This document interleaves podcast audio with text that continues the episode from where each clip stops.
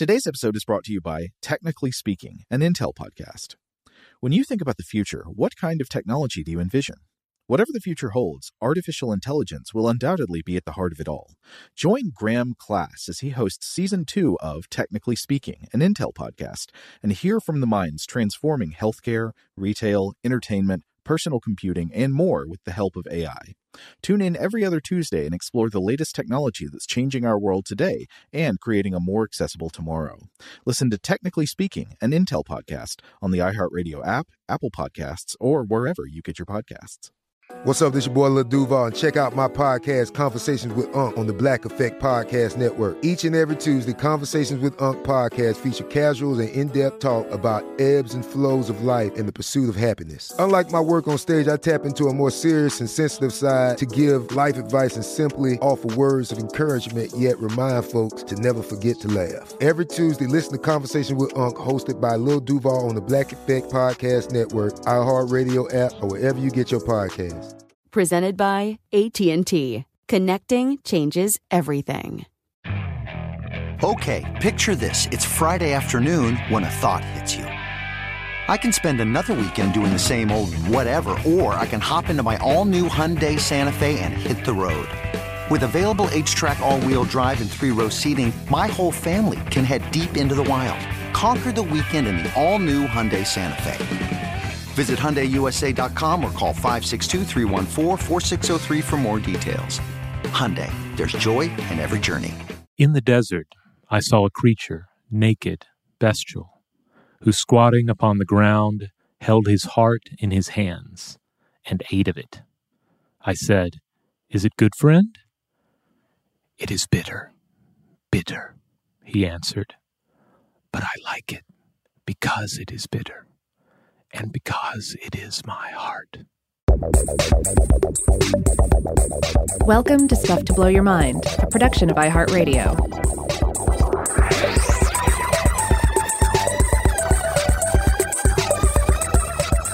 Hey, welcome to Stuff to Blow Your Mind. My name is Robert Lamb. And I'm Joe McCormick. And that, of course, is the poem In the Desert by Stephen Crane, um, a poem that, uh, that I've, I've, I've long uh, found uh, nice and, and creepy and thought provoking. I think a lot of it depends on which word in the last sentence you emphasize. Does he like it because it is my heart or because it is my heart?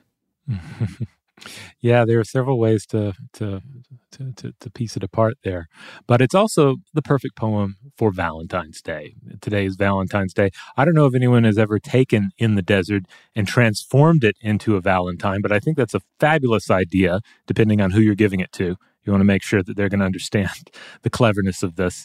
Uh, but it's just the right length, you know. You could put, uh, you know, half of it on the front, half of it inside. You could you could draw the bestial creature there consuming its own heart. Uh, somebody has to have done this before. I'm sure someone will send uh, links uh, to to this effect to us. You could put it on those little heart shaped candies that look like uh, they're like made of chalk, basically. Oh yeah, that would be clever. That's I mean, it has to have been done. It's such a great idea. Does anybody eat those? By the way, does somebody like the taste of chalk enough that they would consume that? I remember eating them when I was a child. Um, you know, and, and maybe and I don't know if they're bitter. That would, but they are shaped like hearts. I, uh, yeah, at a time when you ate a lot of candy, it made sense to at least try a few of them. But I think then you realize there were better candies to eat, easier candies to eat. Yeah, that's such a, a childhood mentality. It's like, well, it's not good, but it is candy, so I guess I have to eat it. I should at least at least try it. It's just polite. Yeah. So, yes, it's Valentine's Day, a time when we tend to think about the over commercialization of love, and especially romantic love, as well as the symbolism of the human heart. Um, uh, you know, I think this is a topic we've we've touched on before on the show. You know, we uh, when it comes to the heart, we know that this is the the, the center of our circulatory system. Uh, we know it pumps our blood, but it's also seen as the symbolic or metaphoric seat of love and passion. And given all these complex ways of thinking about the heart, we also tend to feel a certain kind of way about the topic of heart removal when it comes up, be it something that comes up in the biological, uh, you know, the um, uh, medical world, or if it comes up in random horror movies or just as a turn of phrase. Is this how you landed on on heart removal for for the topic this week? Were you watching a movie where a heart gets ripped out? I don't think I was specifically when I started thinking about this, but we have watched several movies on Weird House Cinema, our Friday weird movie episodes. Uh, that uh, like particularly, I think um, some '70s films we've watched, such as The Loreley's Grasp, Horror mm. Rises from the Tomb, Return of the Blind Dead. I think all three of those feature a scene in which somebody's heart is cut out and it's eaten by, say, a monster or or a, or a, um, an occultist knight, that sort of thing. Wait, am I remembering wrong? Is is the whole point of Loreley's Grasp that the monster eats people's hearts? Yes. Yeah. She does. Yeah. Well, I mean, there are other aspects of the, the film, but it clearly, it, it, in terms of what is the, the gory point of the film, that seemed to be uh, one of its main fascinations. Well, she eats people's hearts and she falls in love with that, uh, I don't know, Spanish German uh, Elvis, Peter Fonda kind of guy. Oh, yes, yes. Anyway, Yes, yeah. Uh, go back to those episodes if you want more of that. Uh, when it comes to to heart ripping, of course, there are some more famous examples that probably come to everyone's mind. There's the 1992 fighting game Mortal Kombat. I think everybody has, uh, that was around in the 90s um, and, and and in decades after, but, but, especially in the 90s, you have that that, that very pixelized version of that uh, that heart rip in mind. And then, of course, there's the 1984 film Indiana Jones and the Temple of Doom, which features a, a rather famous heart rip scene that, uh, despite the film being set in India, this actual heart rip and all the things that the baddies are up to uh, are really take gory elements from uh, at least a couple of non-Indian cultures, uh, and, uh, and so some of the cultures we're going to discuss in this episode, and kind of make a patchwork uh, villain um, religion here for Indiana Jones to go up against. And I think they also in- incorporate more than a little bit of um, fictional satanic ritual. Like it, it's a very unbelievable culture that uh, Indiana Jones is supposedly encountering in that movie, to say the least. Yeah. now, other heart rips of of note. Uh, correct me if I'm wrong, but doesn't Jason Voorhees rip out a heart at least once? Uh, oh, I don't recall. Uh, probably. yeah. Uh, um, well, I do know uh, that's one of the worst movies in the whole series. Ends up like the a bunch of people, a bunch of like troops come in and blow up Jason, and then somebody eats Jason's heart and turns oh, into Jason. It's brilliant. Okay. Uh, I was re- I had I haven't I don't think I'd actually seen Leprechaun Six, aka Leprechaun Back to the Hood from uh, 2003. This is the last one to star Warwick Davis, but that has a heart rip in it. Like the heart rip scene, I guess in a film is usually pretty easy to do because you just it's mostly sound effect and then the visual of somebody holding a bloody um, palpating heart. Oftentimes that's done by just having the person squeeze like kind of a rubber heart mm-hmm. create the sound effect if you desire. Other examples come to mind uh, the horror movie Valentine's Day. Um, I'd forgotten about this, but the prophecy films have a lot of this with angels ripping each other's hearts out. Mm. Um, Dumb and Dumber has a heart rip scene that I'd forgotten about. I can't remember if is that supposed to be a dream sequence or is that supposed to really happen or does it matter in Dumb and Dumber? It is a dream sequence. Okay, okay. Uh, then there's uh, Rambo: Last Blood and Last of the Mohicans.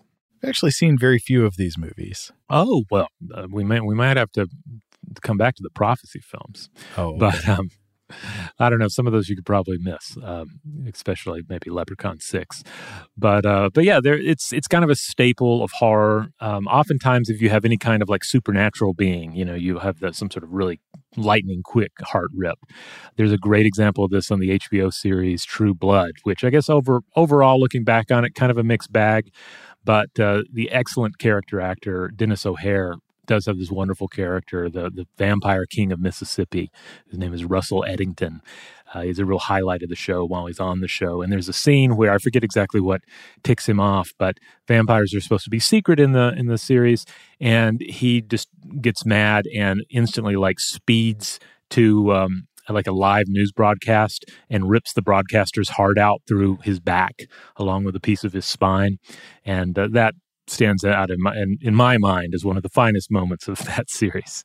Uh, the main thing that comes to my mind is that the manual heart removal is the primary move of an unarmed Terminator in the Terminator films. Oh, did he rip some hearts out? That's what, yeah, that's what Arnold Schwarzenegger does in the first movie when he comes to up the on, punks. Yeah, he like get, uh, Bill Paxton or somebody, or the guy Oh, Bill Paxton's okay. hanging out with. It's been so long since I saw the first Terminator. I really need to go back and, and watch it. I don't know why that's the move they chose. I mean, it's scary in the movie, but uh, I don't know if that really speaks of robotic efficiency. It's like taking the batteries out, right? Yeah. All right. Well, uh, with that out of the way, uh, we're going to begin to move into what we're we're ultimately really talking about in this pair of episodes this week, and that is um, heart removals and and how they factored into uh, different views, different supernatural understandings of the human body and the cosmos.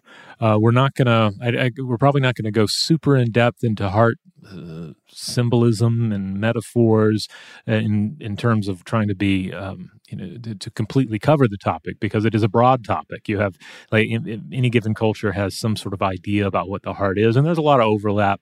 Uh, but then there are some distinct ideas mixed in there as well, and we'll touch on some of these. I think a, a good place to start would be, of course, with the Egyptian heart.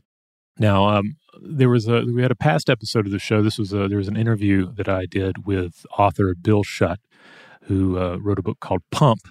It's quite good. It gets into um, animal hearts and, and various um, uh, the history of understanding the human heart, medical history of the heart. Uh, wonderful read. And in that book, he he does bring up that yes, the ancient Egyptians knew the heart is Ab or Ib or Hati. Uh, it was treated with a great deal of reverence, as this was the organ said to contain a record of the individual's good and bad deeds. And I think a, a number, any if you've consumed any amount of Egyptology over the years, you're probably familiar with the basic scenario that is often related here that after you're, have died, uh, it is this heart that will be weighed uh, against a feather of Ma'at, the uh, goddess of truth, to see if you can indeed pass on into the realms beyond our life here on earth, or if you're going to be consumed by this ferocious beast of annihilation and thus no longer exist. I think it's a crocodile type or crocodile ish beast, isn't it? Yes, yeah, it is. It is uh, crocodile esque. I'm blanking on the, the name of the the entity uh, off the top of my head, but uh, but yeah, you basically have the this uh, this split road between annihilation and continued existence. But you can only continue to exist if your heart uh, matches up against this feather of Ma'at, the goddess of truth. Shout out to Astepro for sponsoring this episode and providing us with free samples. Rob, as the uh, the local host with allergies here, they sent you some of their nasal spray to treat your allergies. What was your experience like? Yeah, that's right. I always wrestle with the pollen a bit when it rolls in during the spring. So they sent me the little uh, nasal spray. I tried out the product, and yeah, it sure did help me get on top of my symptoms for the day. And it's so fast acting, uh, it was already kicking in before I left the house. Astepro is a first of its kind nasal allergy spray. It's the fastest 24 hour over the counter allergy spray. It starts working in 30 minutes, while other allergy sprays take hours. Astepro is the first and only 24 hour steroid free allergy spray. Astepro delivers full prescription strength indoor and outdoor allergy relief from nasal congestion, runny and itchy nose, and sneezing. Get fast acting nasal allergy symptom relief with Astepro. Go to asteproallergy.com for a discount so you can get Astepro and go today. A S T E P R O allergy.com. Astepro and go. Use as directed for relief of nasal congestion, runny nose, sneezing, and itchy nose due to allergies. Today's episode is brought to you by eBay. eBay Motors is here for the ride. Remember when you first saw the potential? And then, through some elbow grease, fresh installs, and a whole lot of love, you transformed a 100,000 miles and a body full of rust into a drive that's all your own. Look to your left, look to your right. It's official. No one's got a ride like this. There's nothing else that sounds like, feels like, or looks like the set of wheels in your garage. With over 122 million parts, you can make sure your number one ride or die stays running smoothly so there's no limit to how far you can take it. Brake kits, turbochargers, engines, exhaust kits, roof racks, LED headlights, bumpers, whatever your baby needs, eBay Motors has it. And with eBay Guaranteed Fit, it's guaranteed to fit your ride the first time, every time, or your money back. Plus, at these prices, well, you're burning rubber, not cash. Keep your ride or die alive at ebaymotors.com. Eligible items only, exclusions apply. Today's episode is brought to you by Technically Speaking, an Intel podcast. When you think about the future, what kind of technology do you envision? Whatever the future holds, artificial intelligence will undoubtedly be at the heart of it all. Join Graham Class as he hosts season two of Technically Speaking, an Intel podcast from Ruby Studio in partnership with Intel. Explore the future of technology that's rapidly evolving our world today with the help of AI. There's still so much work and research needed to fully understand the power and potential of AI, and Intel is at the forefront of implementing AI in revolutionary technology that's changing the world we live in for the better. In each episode, Graham interviews the minds transforming medicine and healthcare, retail, entertainment, personal computing, and more while pioneering new uses for AI in these spaces. Tune in every other Tuesday and explore the latest technology that's changing our world today and creating a more accessible tomorrow. Listen to Technically Speaking, an Intel podcast on the iHeartRadio app, Apple Podcasts, or wherever you get your podcasts.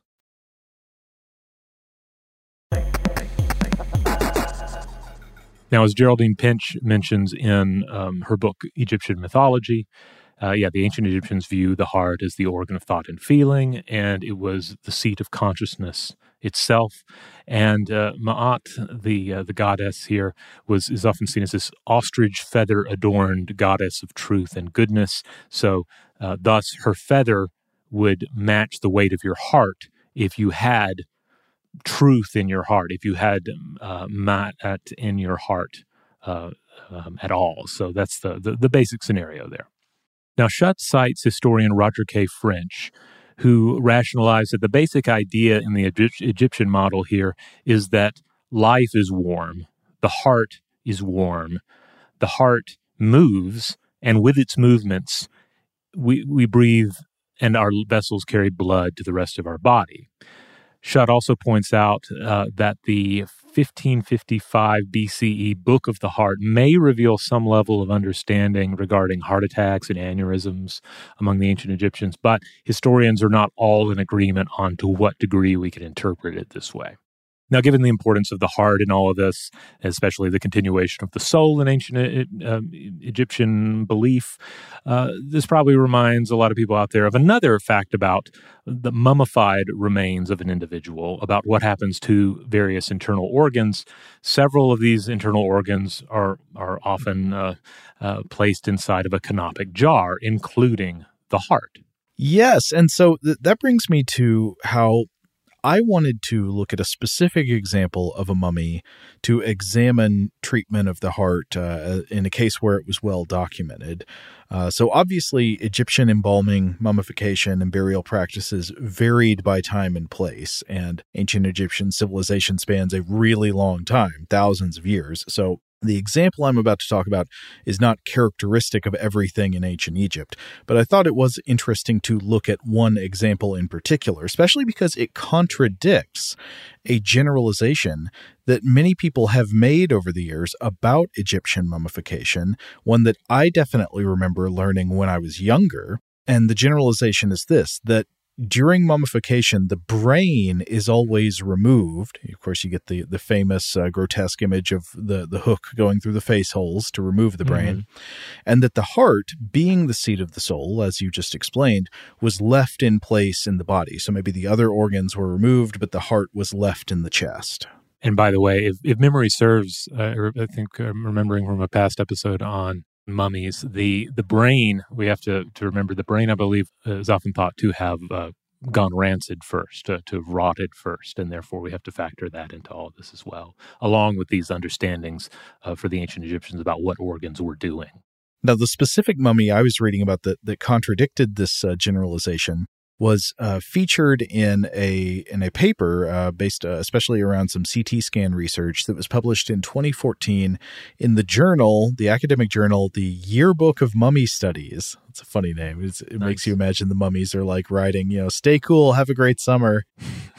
or they're like going through drawing hearts around all the mummies they have a crush on, like this mummy's so cute. Anyway, uh, I uh, so I was reading about this paper in a concurrent article in Live Science by Owen Jarus called "Ancient Egyptian Mummy Found with Brain, No Heart."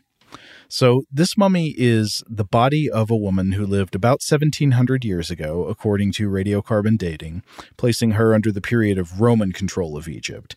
And she died somewhere between the ages of 30 and 50 and her body shows signs of severe dental health issues and tooth loss, which apparently is quite common for ancient Egyptian bodies from this period. Uh, I don't know if that's because they were getting lots of sugar or what. I, I don't know what the explanation is, but a lot of dental problems. And the religious and cultural context would be this was a person who still adhered to a version of traditional Egyptian religion, or the variant of it that was popular at this time, at a time when Christianity was actually spreading through the region and becoming more and more dominant. Now, in contradiction to the brain removed, heart left in place generalization I heard when I was growing up, this mummy is exactly the opposite. Uh, analysis of CT scans by the researchers found that the embalmers, in this case, uh, they worked by making an incision in the perineum, and then through here, they removed the intestines, the stomach, the liver, and the heart heart came out too. So after all these organs were removed, they lined the incision that they had made with resin and linen cloth, and then they placed a couple of plaques on this woman's body, on the skin over the stomach and over the sternum. And to read from Jarus's summary, quote, something that may have been intended to ritually heal the damage the embalmers had done and act as a replacement of sorts for her removed heart. And this would not be the only example uh, in ancient Egyptian embalming practices where the heart was taken out and something else was put in there, seemingly in its place or to replace it. Uh, I'll, I'll, mention uh, another couple of examples of that in a minute. But after this, her body was treated with um, spices and with lichen covering, uh, I think, her head and her her uh, upper body, and she was wrapped and buried somewhere near Luxor. At the time of this article, by the way, the mummy was in the collection of the Redpath Museum at McGill University in Montreal. But anyway, this raises an interesting question. If the heart was so important in Egyptian religion, that uh, so important that for a long time people assumed it was always left in place when body, bodies were mummified, what was happening in the cases where it actually was removed and how common was that? Um, well, to quote a professor named Andrew Wade from McMaster University, who's the author of another uh, uh, piece I'm going to look at in a minute, uh, Wade says, "quote We don't really know what's happening to the hearts that are removed, so it's assumed that, uh, as you alluded to a minute ago, Rob, they were usually when they were removed, they were put into canopic jars, which uh, we know were used to hold internal organs removed from other mummies." But that's not always known for sure. So sometimes we just don't know what happened to the heart. And there's still the question of why. Why did they do this? Well, we don't know, but the authors of the CT study speculate that perhaps the two plaques on her abdomen and her sternum were meant as a kind of healing or a replacement for the wounds inflicted by the embalming process itself. Like, okay, we had to cut a hole in your body in order to process your body for burial. So here's a plaster healing symbol to counteract that incision. And then perhaps the plaque on the sternum was somehow a replacement for the missing heart. But again, uh, we don't know for sure, and we don't know why the heart was removed. Hmm. But I came across uh, another uh, piece that has some some interesting thoughts about this. So, for a more general look at the treatment of the heart in Egyptian mummification, I was looking at. Uh, I don't think this is a paper in an academic journal. I think this is a fact sheet from a presentation at an academic conference that was put together by a couple of experts, by Andrew D. Wade and Andrew J. Nelson. I know that one of the two authors here, Wade, was uh, the one who was quoted in that article we were just talking about. So the authors of uh, of this presentation here say that many generalizations made these days about the treatment of the heart in Egyptian mummification are based not on modern empirical research, but rather on accounts given by classical authors. So, if we are going to use literary evidence, uh, evidence from ancient texts, for what these funeral practices were, Uh, you know, it would be really good to have a lot of direct Egyptian accounts, and we have some Egyptian accounts about beliefs about funeral practices and, and the afterlife.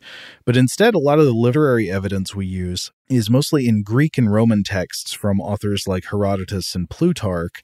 And in fact, they say the only author specifically mentioning the heart, as opposed to making more general statements about what is done with the organs during uh, mummification, is the Ptolemaic period Greek historian Diodorus Siculus, who writes as follows quote, when they have gathered to treat the body after it has been slit open, one of them thrusts his hand through the opening in the corpse into the trunk and extracts everything but the kidneys and the heart, and another one cleanses each of the viscera, washing them in palm wine and spices.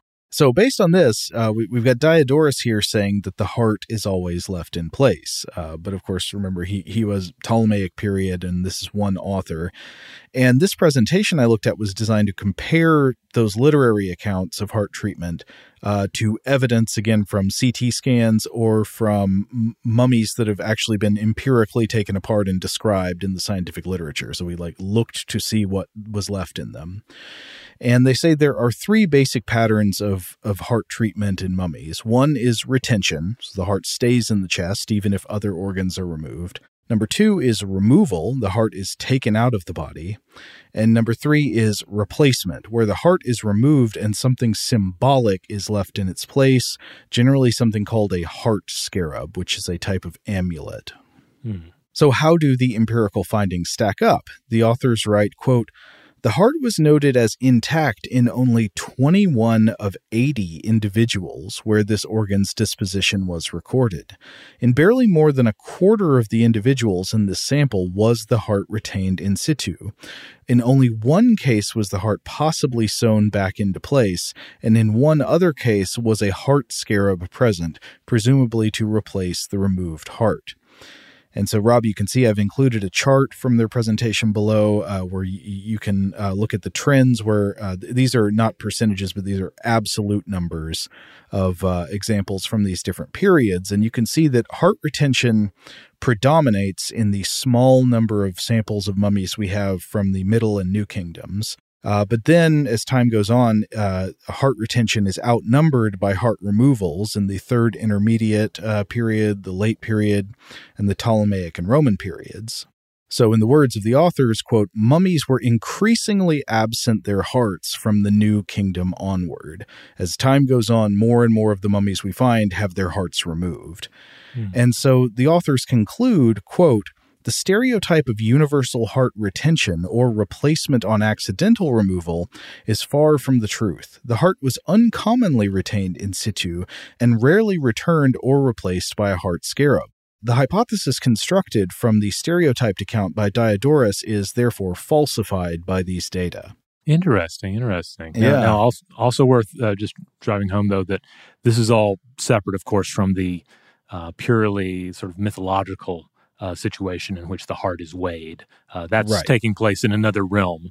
Uh, that is not taking place in the physical world. Right. This is a study about what happened to the bodies, not necessarily about what the people in question believed about what was happening in the afterlife.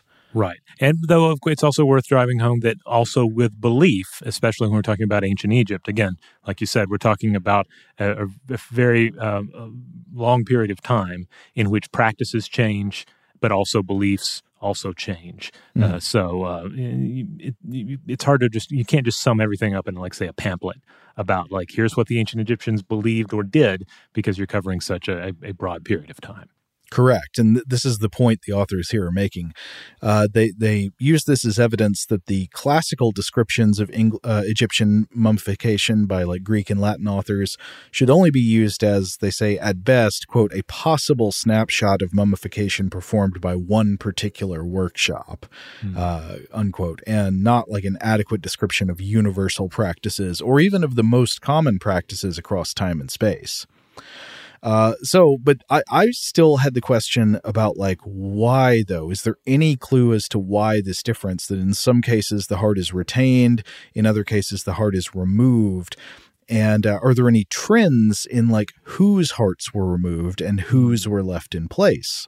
The authors do offer a bit of speculation here. They say that, uh, you know, interestingly, in the mummies available to us, there seems to be a somewhat of a correlation with access to mummification by different classes. Hmm. So in the New Kingdom, there essentially was a process of democratization of mummification. Previously, mummification had been a, an incredibly exclusive right, which uh, was only available to you know the top top elites. But then they say, "quote as time progressed, the nobles gained increasing access to mummification and retained their hearts. With the democratization of mummification, however, the commoners being mummified were not receiving the same treatment, possibly to ensure that the elite maintained a more favorable afterlife than their subjects. Oh wow, that that went in a different direction than I was expecting. I thought it would just maybe be like, well, this is this is a premium service for premium customers. We can't offer the same level of mummification services for a lesser price, but it seems like it also could be ensuring the status quo in the afterlife. It it could be because I mean, uh, so I don't know how it would necessarily be cheaper to remove the heart than not remove the heart. mm-hmm. You know, like it, just in terms of the actual cost in the, like labor to the embalmers. Uh, so yeah, it could be a deliberate choice to sort of uh, create an artificial uh, tiered system for quality of mummification and make sure well, there's a really special kind of mummification where your heart stays in, and that's only available to the elites. But mm-hmm. we don't know that for sure. I want to be very clear. We don't know the reasoning, uh, but that is an interesting, plausible scenario that it's like it, it, was in order to create a kind of elite or premium tiered type of mummification at a time when more people were getting mummification at all. Fascinating.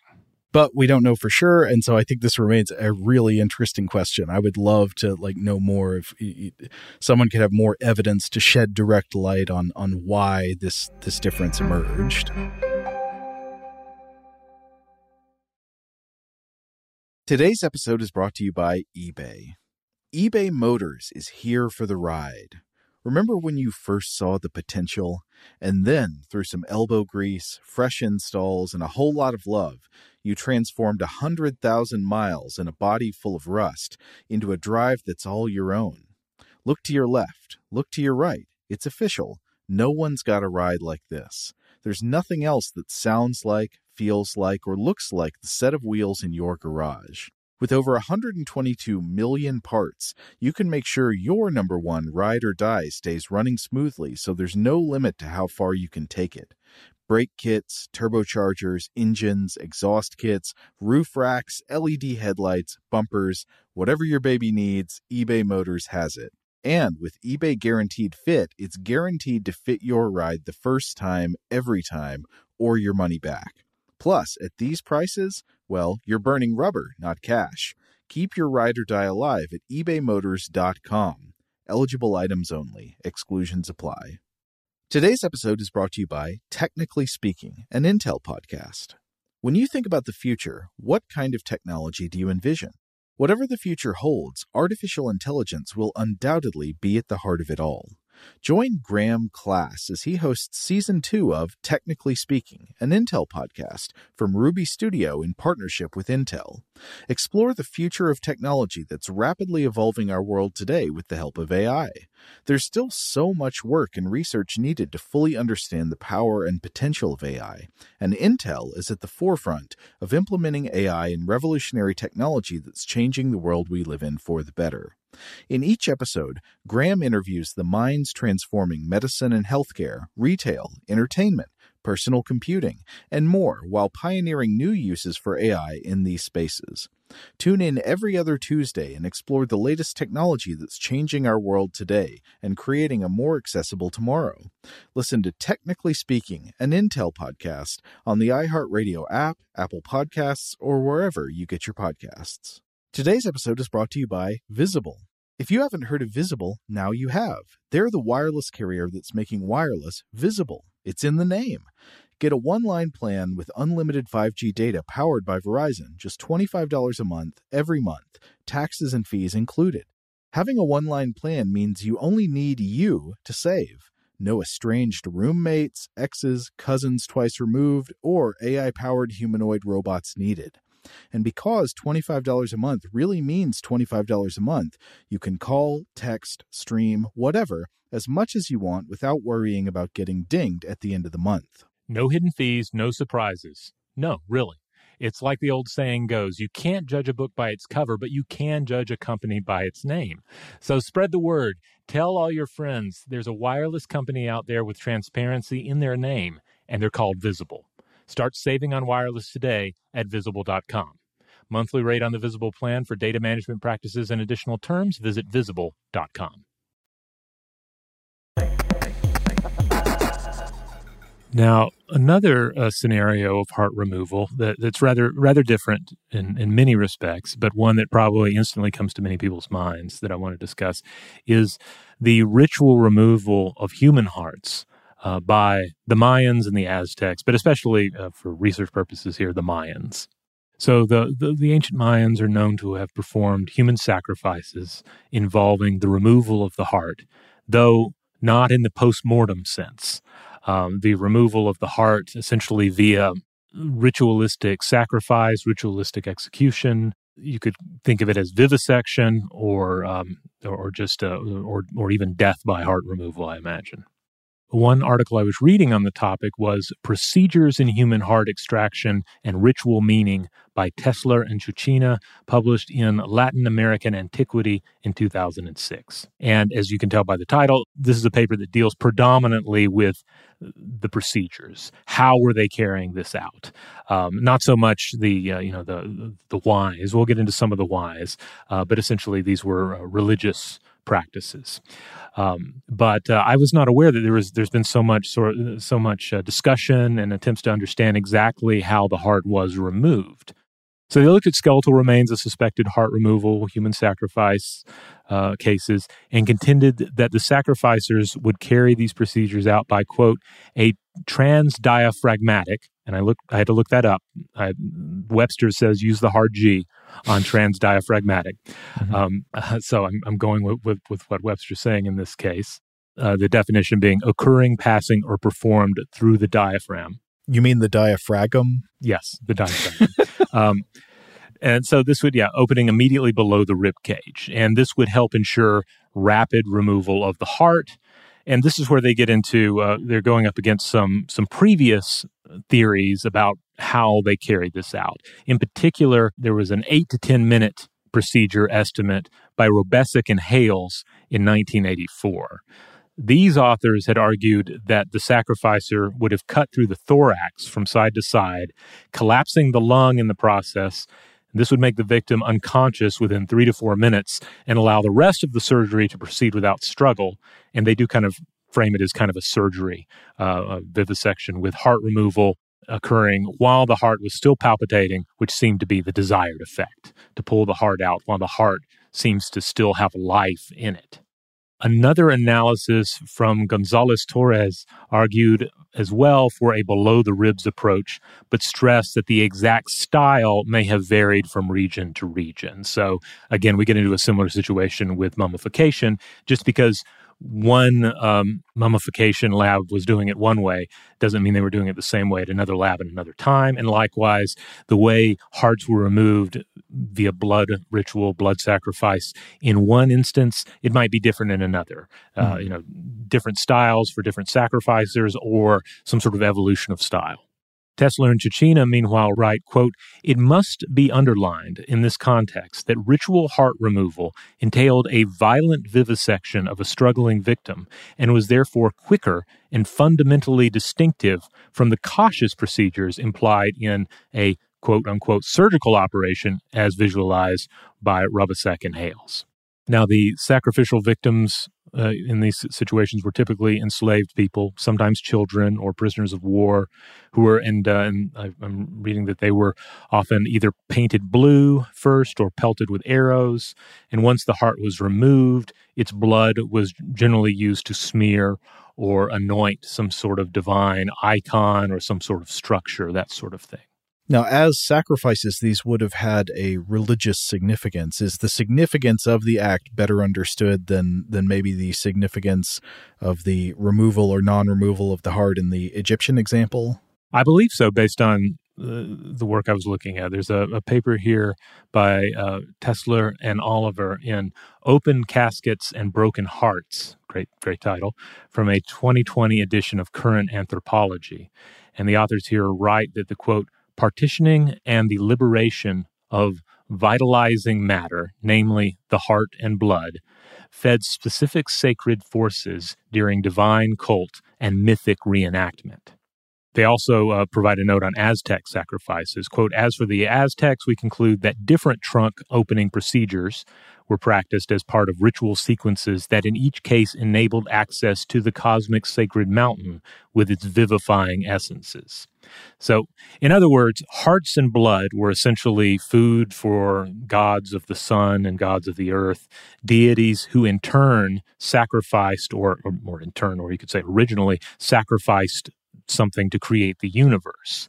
And the sacrifices here were acts of oblig- uh, the the actual blood ritual sacrifices, not the mythological sacrifices, were acts of quote obligation, reciprocation, and reenactment. So there are several different things going on there. Like there's a, a, sort of a mythic understanding of what the heart and the blood is. There's this reenactment of things that occurred in sacred time, the idea that there was some sort of uh, of blood ritual and, and, sacrifice that occurred with mythological beings, and the thing that is taking place in the sacrifice is important insofar as it is reenacting this mythic incident. Hmm.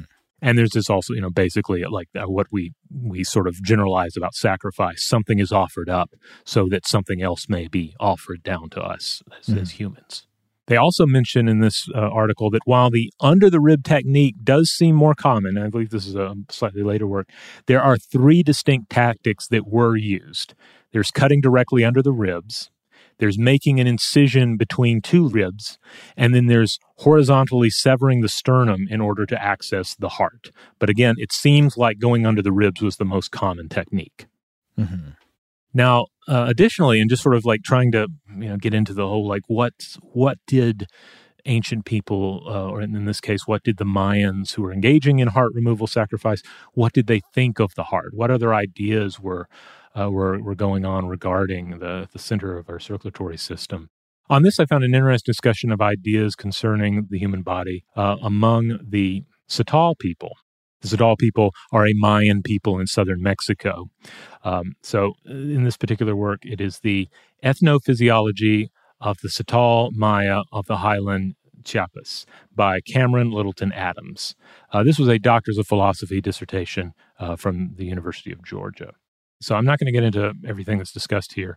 Uh, and again, this is not the Mayan people of old, but contemporary Mayan peoples.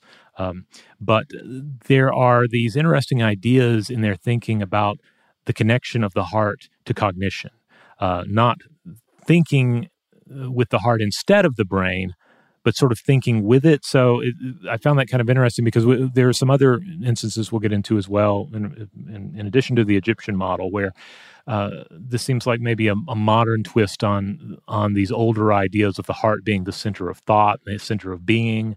Uh, so maybe it's a situation where, like in the modern world, you know that the brain is the center of cognition, but there's still the the symbolic and metaphorical uh, importance of the heart as being something vital to who we are and having some sort of emotional connection, which I, th- I, think we can all relate to that, especially on Valentine's Day. Like we're so on Valentine's Day, we're so steeped in this idea that yeah, the heart is not just a thing that pumps blood. Uh, yeah, and there is to some degree some accuracy and wisdom in that way of thinking because, of course, while I think it is quite clear that the brain is the necessary organ for cognition. Like you couldn't have thinking without the brain, that the rest of the body influences the thinking that happens in the brain. And the brain is not like a, a thing floating apart from the body. Yeah. Now, Adams has a, this wonderful little uh, uh, line in here I want to read. Um, uh, I found this very fascinating. Quote Further, health is referred to by the semantic pair walking and working and the heart is conceived of as a homunculus, an internal being that makes commands that must be obeyed. Now, I don't want to put words in anyone's mouth or or visualizations in anyone else's worldview. So I don't think this is supposed to literally be a homunculus or this idea that like the heart that in each of us there's like a squat little like tough little um, like red flesh being uh, that lives in the center of our chest and sort of uh, you know p- puppet masters the rest of us.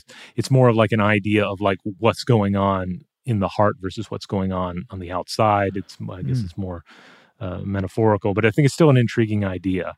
Um, well, and, and I, I, could be misunderstanding, but I kind of read that as it, it sounds like it's suggesting the heart as a something that is separate from the conscious mind but has desires of its own that must be obeyed. Yeah, yeah, I think that's fair as well. Though it is, it's hard for me to not just picture like literal homunculus in the heart, but I know that's not what the, what the, the author is going for here. But it's it's interesting to think about all this. Like when we think about heart and brain, we think, okay, brain is thought, heart is is circulatory system. But of course, if we we know that the, the two need each other. Like can, the brain cannot live independent of some sort of heart uh, that is uh, doing the job of the heart, be that. Um, uh, a transplanted heart or an artificial heart like that is a role that has to be filled for the brain to do its thing as well and that feedback from an input from the rest of the body affects how the brain works. That right. you know, that for in, in incredibly mundane ways that you're familiar with, such as like you think different when you're hungry, like when you're mm-hmm. getting feedback from your digestive system or something, or from your blood sugar, that's going to affect the way you feel and the way you think. But it's also in much subtler and stranger ways as well. That you know, there is a, a, relationship between uh, what's happening in, say, your gut microbiome and the way your brain works, and on and on. Yeah, yeah, and then of course there's the, the, the, very simple observation that hey, when I am very excited, when I'm agitated, my heart is beating faster, and when I'm very calm, my heart is beating very slowly.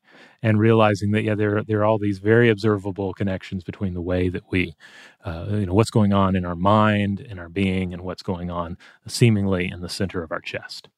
All right. Well, I think maybe we're going to have to call this episode there for part one, but we will be back in part two to discuss more heart removal traditions and thoughts about heart removal from the point of view of uh, other cultures in in Norse traditions, in uh, in medieval Christianity. We're going to talk about uh, boiling some crusaders. Uh, it's it's going to be fun. Yes, there will be more uh, human sacrifice. There will be more heart removal. Uh, and, and much more. So be sure to check back in on Thursday as we continue our, our special Valentine's Day celebration of the removed heart. In the meantime, if you would like to uh, listen to other episodes of Stuff to Blow Your Mind, well, you will find them all in the Stuff to Blow Your Mind podcast feed.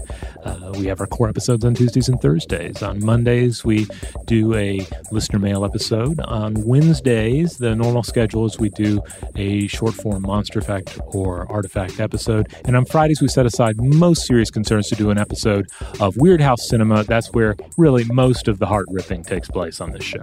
Huge thanks to our audio producer, JJ Posway. If you would like to get in touch with us with feedback on this episode or any other, to suggest a topic for the future, or just to say hello, you can email us at contact at stufftoblowyourmind.com.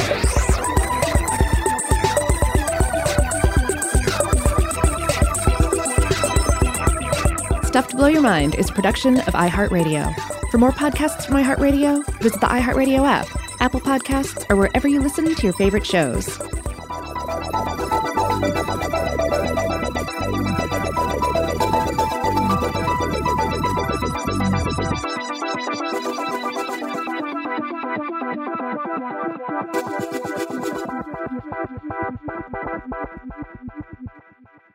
Today's episode is brought to you by Visible. The future of wireless is here, and it's transparent. Switch to Visible, the wireless company that makes wireless visible. Get a one line plan with unlimited 5G data powered by Verizon, just $25 a month, every month, taxes and fees included. No hidden fees, no surprises, no, really. What are you waiting for? Get with the times and switch to Visible at visible.com. Monthly rate on the Visible plan for data management practices and additional terms, visit visible.com. Rev up your thrills this summer at Cedar Point on the all new Top Thrill 2. Drive the sky on the world's tallest and fastest triple launch vertical speedway. And now, for a limited time, get more Cedar Point fun for less with our limited time bundle for just $49.99. Get admission, parking, and all day drinks for one low price. But you better hurry because this bundle won't last long. Save now at cedarpoint.com. Xumo Play is your destination for endless entertainment. With a diverse lineup of 350 plus live channels, movies, and full TV series, you'll easily find something to watch right away. And the best part? It's all free. Love music? Get lost in the 90s with iHeart 90s, dance away with hip hop beats, and more on the iHeartRadio music channels. No logins, no signups, no accounts, no hassle. So what are you waiting for? Start streaming at play.xumo.com or download from the app and Google Play stores today. All you can stream with Xumo Play.